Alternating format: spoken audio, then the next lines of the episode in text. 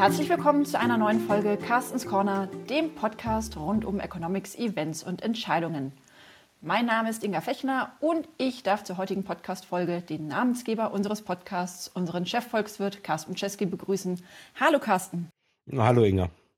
Carsten, die Zeit fliegt hier ein bisschen, denn es ist schon wieder, beziehungsweise war schon wieder EZB-Zeit. Das kommt mir eigentlich vor wie gestern, dass wir unseren, ähm, unsere Podcast-Folge zur EZB aufgenommen haben. Jetzt haben wir wieder eine. Wir haben gerade ja der Pressekonferenz gelauscht und eigentlich kommt ja das mit Spannung erwartete EZB-Treffen erst im Dezember, weil dann ja voraussichtlich geldpolitische Schritte verkündet werden dürften.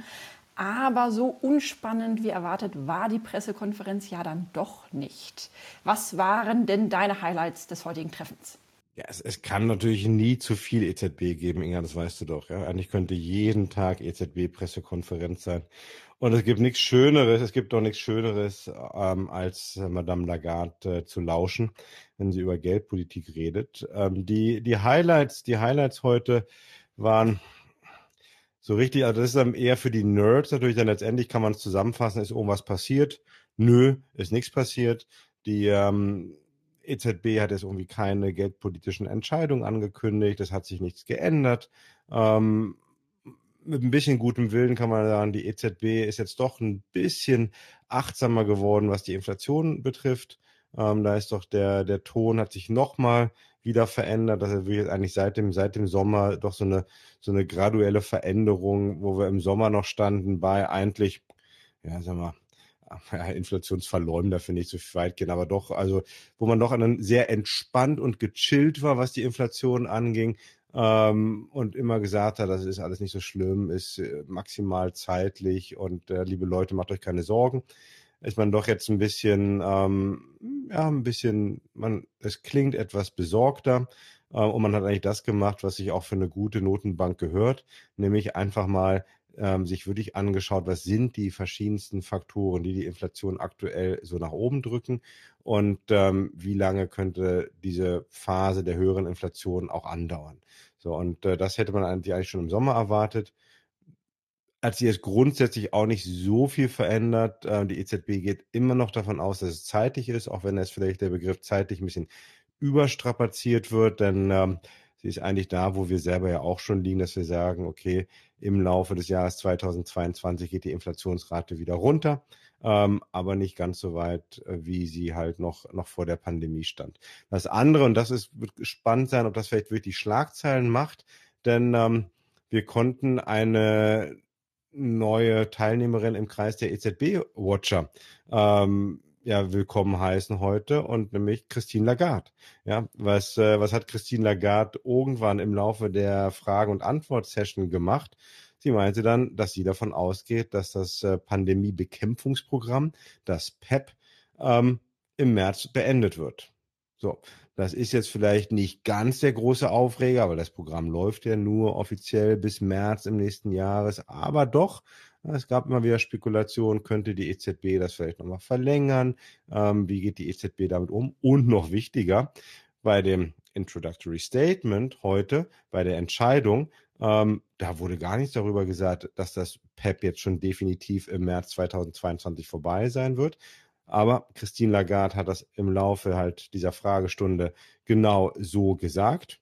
Ähm, und das ist ja die Frage, ist das jetzt eigentlich nur eigentlich ein Ausrutscher gewesen? Hätte sie das gar nicht sagen wollen? Ähm, oder ist das doch vielleicht eine der ersten geldpolitischen Entscheidungen, die heute dann doch schon getroffen wurden, nämlich, dass das äh, PEP definitiv nicht nochmal verlängert wird? Äh, wenn das jetzt mit, PEP gestartet ist, die, die politische Ankündigung mehr oder weniger gewollt, was können wir denn dann im Dezember noch erwarten? Was, ähm, welche Highlights dürfen uns da denn erwarten? Weil das ist ja eigentlich das Treffen, das wirklich mit Spannung erwartet wird.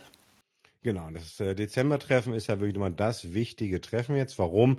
Weil wir wissen, alle drei Monate kommt eine neue Runde mit, äh, mit frischen Wirtschaftsprognosen von der EZB und da steht auch wieder im Dezember an.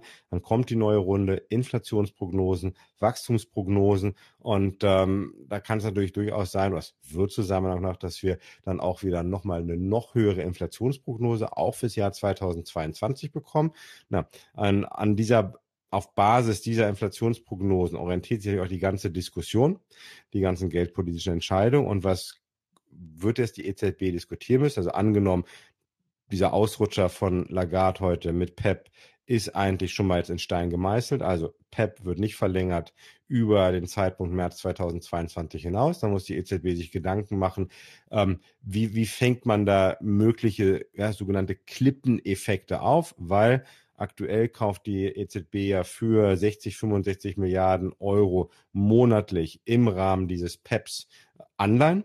Ähm, so, wenn sie das nicht mehr machen, auf einmal 60, 65 Milliarden wegfallen, dann kann es doch einen ordentlichen Knall an den Märkten geben. Also man wird versuchen, das irgendwie so ein bisschen einzufasieren. Ähm, Frage ist, wann fängt man damit an? Ich würde sagen, schon ab Januar. Und dann auch, ähm, muss man noch irgendein neues Programm einführen, um sozusagen doch mögliche ja, Übergangseffekte aufzufangen. Und äh, da muss die EZB definitiv drüber nachdenken. Dann ist die nächste Frage, die die EZB sich selber beantworten muss. Was machen wir mit diesem traditionellen, alten Anleihenkaufprogramm, dem Asset Purchase Program APP? Ähm, das läuft aktuell konstant 20 Milliarden Euro pro Monat. Wird das aufgestockt, um eventuell diesen ja, Klippeneffekt aufzufangen oder aber lässt man das so laufen? Und dahinter verbirgt sich dann eigentlich die Frage nicht nur, wie schaffe ich das jetzt, ähm, den Übergang hinzubekommen, sondern eine viel grundsätzlichere Frage, wie viel Anleihenkäufe pro Monat braucht eigentlich noch die Eurozone, sodass die Inflationsrate nachhaltig auf die zwei Prozent kommt. Und äh, da, da streiten sich die Geister aktuell auch. Ähm, denn es gibt halt die eine Schule, die sagt, letztendlich ist es für die Inflationsentwicklung gar nicht so wesentlich, wie viel ähm, Anleihen die EZB jetzt pro Monat kauft, sondern viel wichtiger ist es, dass die Bilanzsumme der EZB so aufgebläht ist und solange die auf einem hohen Niveau stabil bleibt, bringt das auch langfristig etwas für die Inflationsrate und geht halt die langfristige Inflationsrate weiter nach oben. Da muss man auch wieder sagen, hier, ähm, ja, wo, worüber redet der Kerl jetzt gerade? Inflation nach oben. Wir gehen noch hier gerade schon durchs Dach. Ja, heute auch wieder äh, deutsche Inflationsrate viereinhalb Prozent. Ähm, die EZB sagt weiterhin, dass natürlich langfristig Ende 2022, 2023 die Inflationsrate wieder unter zwei Prozent ist. Und aus dieser Logik, aus dieser Sichtweise der EZB heraus heißt das, man muss irgendwie noch mehr unternehmen, um die Inflationsrate nach oben zu bringen. Für die EZB wird halt auch wichtig sein, sich immer mehr vielleicht selber in Frage zu stellen und zu überlegen, hey, pass auf, ähm, sollten wir jetzt dann vielleicht doch zu optimistisch sein mit unseren Inflationsprognosen, dann sollten wir doch ein bisschen gewappnet sein auf die Situation, in der eigentlich alle sagen, hey, ihr seid viel zu weit weg. Ja, eure, die Inflationsraten gehen jetzt durchs Dach und ihr müsst jetzt echt mal intervenieren. So, wenn die EZB eigentlich jetzt mit der jetzigen Politik einfach so weitermacht, dann ist halt dieser Übergang zwischen jetzt absolut lockere Geldpolitik und wenn man eigentlich dann, ja, wie es so schön heißt, hinter die Kurve gefallen ist. Ähm, wenn man dann reagieren muss, kann es auch einen enormen Schock geben. Weil das einfach, man ist zu spät, man muss dann umso stärker reagieren. Also das spricht auch dafür, dass die EZB sich jetzt im Dezember überlegen muss, wie kann ich halt doch diesen, diesen langsamen Einstieg in den Ausstieg moderieren. Ähm, ja, und dann habe ich noch so ein paar kleinere Sachen, die auch wichtig sind. Was mache ich zum Beispiel mit äh, der billigen Kreditvergabe für Banken? Ähm, ja, lasse ich die auch weiterlaufen oder, oder ziehe ich die dann auch ein bisschen zurück? Brauchen die Banken, braucht die Realwirtschaft das nicht mehr? So, und das sind eigentlich so die, die großen Baustellen, die die EZB dann im Dezember beantworten muss. Ähm, wovon wir jetzt ausgehen, ja, dass ähm, auch jetzt als, als ING Research, dass wir sagen, okay, das PEP wird beendet. Danke, Frau Lagarde, nochmal bestätigt heute. Ähm, und äh, wir werden einen Abbau sehen, der von Januar runtergeht bis auf März dass wir dann entweder das APP aufgestockt bekommen oder aber nochmal ein drittes Programm eingeführt wird. Und warum ein drittes Programm? Was ist hier das Wichtige? Ähm, das PEP und das APP unterscheiden sich eigentlich vor allem nur bei ihrer Flexibilität. Ähm, und äh, sehr wichtig ist dabei, dass unter dem PEP auch griechische Anleihen gekauft werden können, unter dem APP nicht. So, und ich gehe davon aus, dass die EZB eigentlich alles versuchen wird, um jetzt nicht irgendwie zu diskriminieren zwischen Ländern, sondern dass sie halt Möglichkeiten suchen wird, was oder wie kann man auch griechische Staatsanleihen nach einem Ende des PEPs kaufen? Und das macht man, indem man entweder die Regeln des APPs verändert. Nicht so einfach, weil dann kommen wieder unsere juristischen Freunde, denn wir haben ja auch die Aussagen oder die Aussprachen vom äh, ähm, vom Bundesverfassungsgericht in, in Karlsruhe, was ja auch deutliche konkrete Auflagen auch an ähm, an Anleihenkäufe gestellt hat. So, und da könnte man eher sagen, ich komme nochmal mit was Neuem, mache das flexibel, mache das zeitlich und gut ist. Und ähm, so dass wir auch anders als in den USA eher so eine ja, Treppenstufen-ähnliche Reduktion von den Anleihenkäufen bekommen werden. Wahrscheinlich so im Abstand von Quartalen wird es immer ein Stück runtergehen. Wenn wir in den USA davon ausgehen, dass eigentlich die Fed wirklich konstant pro Monat die Anleihenkäufe von aktuell 120 Milliarden Dollar pro Monat auf Null runterfahren wird im Sommer 2022. Wenn wir ähm, jetzt mal in der Welt bleiben und uns auch mal die anderen Zentralbanken noch mal näher angucken, ich meine, dann haben wir die, die Bank of Canada, Brasilien, die ja die Zinsen angezogen haben.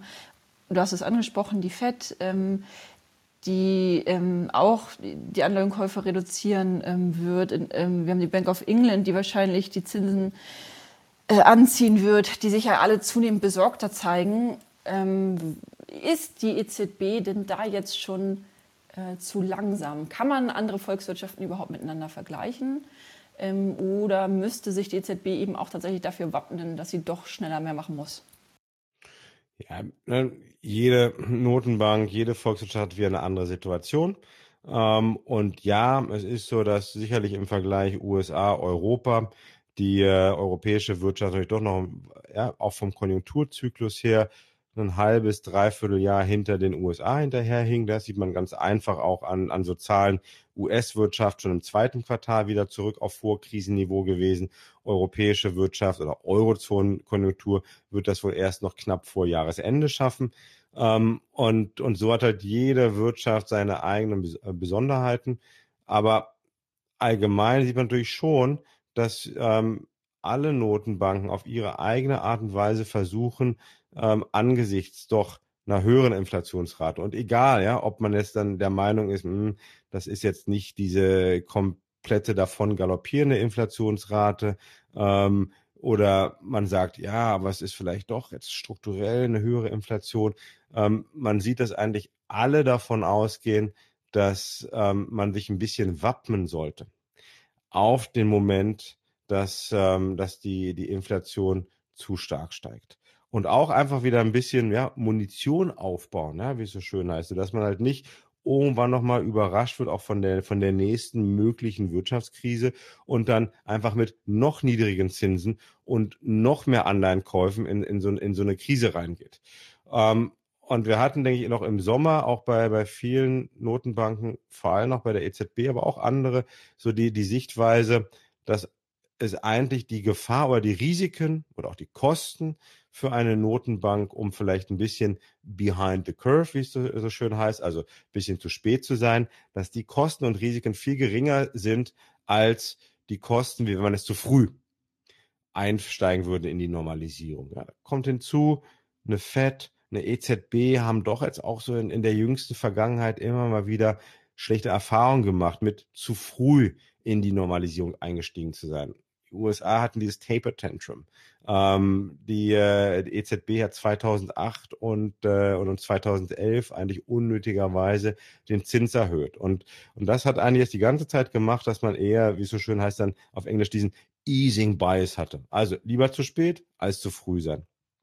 Erzählen wir, dass viele Notenbanken ein bisschen am Umdenken sind.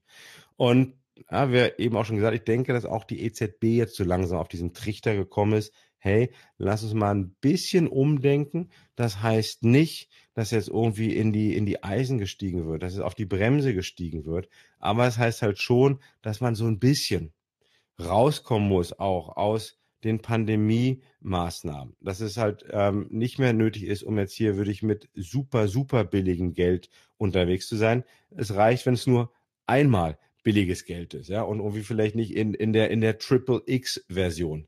Ähm, und eine Fed, Bank of England, wie gesagt das, Bank of Canada, ja, Skandinavia, osteuropäische Notenbanken, da haben wir es ja überall schon gesehen. Ähm, Und für die EZB ist eigentlich noch wichtiger, das macht es noch komplizierter, weil natürlich auch eine Notenbank davon lebt, ihre Glaubwürdigkeit lebt davon, dass sie auch ein bisschen vorhersagbar ist. Und ähm, die EZB hat uns jetzt nur wirklich seit Monaten eigentlich immer deutlich gemacht, dass es eine, eine Reihenfolge gibt, eine Sequenz, also erst Anleihenkäufe runterfahren auf Null, dann Zinserhöhung. So. Und jetzt muss man halt aufpassen. Wenn jetzt sozusagen, wir sehen auf einmal um uns herum überall die ersten Notenbanken schon Zinsen erhöhen. Aber die EZB muss eigentlich überhaupt erstmal die ähm, Anleihenkäufe zurückfahren, um überhaupt in eine Zinserhöhungsmöglichkeit reinzukommen, ähm, wenn sie nicht ihre ganze Glaubwürdigkeit an den Märkten zerstören möchte. Und das spricht halt dafür, dass wir jetzt wirklich im Dezember die Ankündigung bekommen, hm, so langsam, ja, PEP, Pandemiebekämpfungsprogramm zu Ende, ähm, totale Anzahl oder Volumen von Anleihenkäufen auch ein bisschen runterfahren. Letztendlich ja, braucht die Konjunktur der Eurozone jetzt nicht mehr diese 100.000 Stützräder, sondern mit ein paar weniger läuft die Konjunktur auch.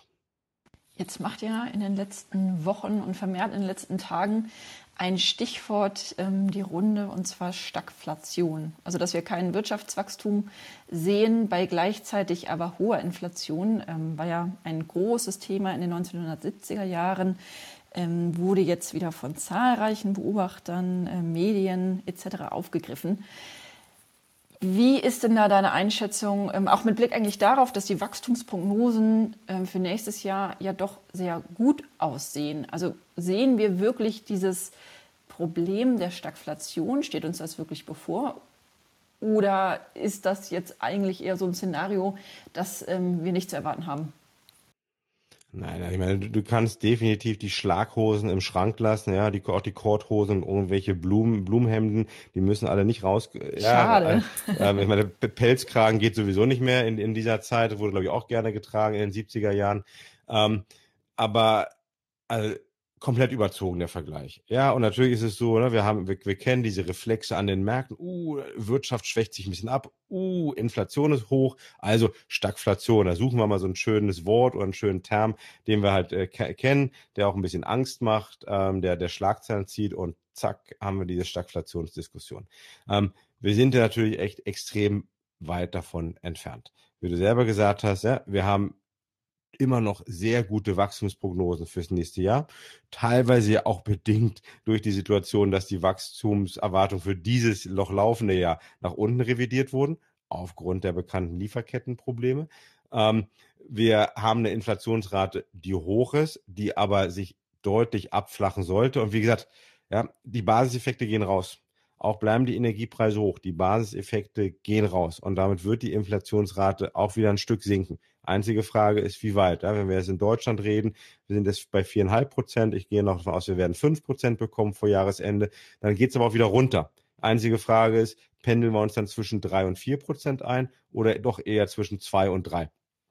Das ist aber nicht die Inflation von der Stagflation in den 70er Jahren. Und ähm, ja, von daher, also wir haben weder die ausgeprägte Stagnation, eigentlich überhaupt nicht, und wir haben auch nicht die starke Inflation der, der, der 70er Jahre. Was auch nochmal hinzukommt, ja, und dann möchte der letzte Grund, um die ganzen ähm, Schlaghosen im Schrank und in der Mottenkiste zu lassen. In den 70er Jahren hatten wir richtig dicke Ölkrisen. Ölkrisen, ähm, die dazu ge dafür gesorgt hatten, dass äh, es zum Beispiel autofreie Sonntage oder Wochenende gab, dass wir wirklich einfach nicht an die Energie rangekommen sind. In so einer Situation befinden wir uns aktuell nicht und es ist davon auszugehen, dass wir in so eine Situation hineinkommen werden. Noch wichtiger, ähm, die industrialisierten Volkswirtschaften sind viel weniger abhängig von Energie, als es in den 70er Jahren der Fall war. Ja? Die, die sogenannte Energieintensität ähm, von Industrie, aber auch der Energieverbrauch von Konsumenten ist deutlich geringer als das noch in den 70er Jahren der Fall war. Ähm, und auch in den 70er Jahren waren wir natürlich komplett abhängig nur vom Öl aus dem Mittleren Osten. Auch jetzt wissen wir, haben wir auch schon mal häufiger diskutiert, ja, Öl kommt nicht nur aus dem Mittleren Osten, kommt äh, aus, aus den verschiedensten Regionen. Plus, es geht nicht nur um Öl, es geht auch um Gas ähm, und hoffentlich auch doch ein bisschen von den erneuerbaren Energien. Da ist jetzt nicht um die ganze Diskussion von gestiegenen Energiepreisen irgendwie abzuschwächen. Ja, oder, oder zu verharmlosen. Nur der Punkt ist, wir sind definitiv nicht in diesen, in diesen 70er Jahren Stagnationszahlen.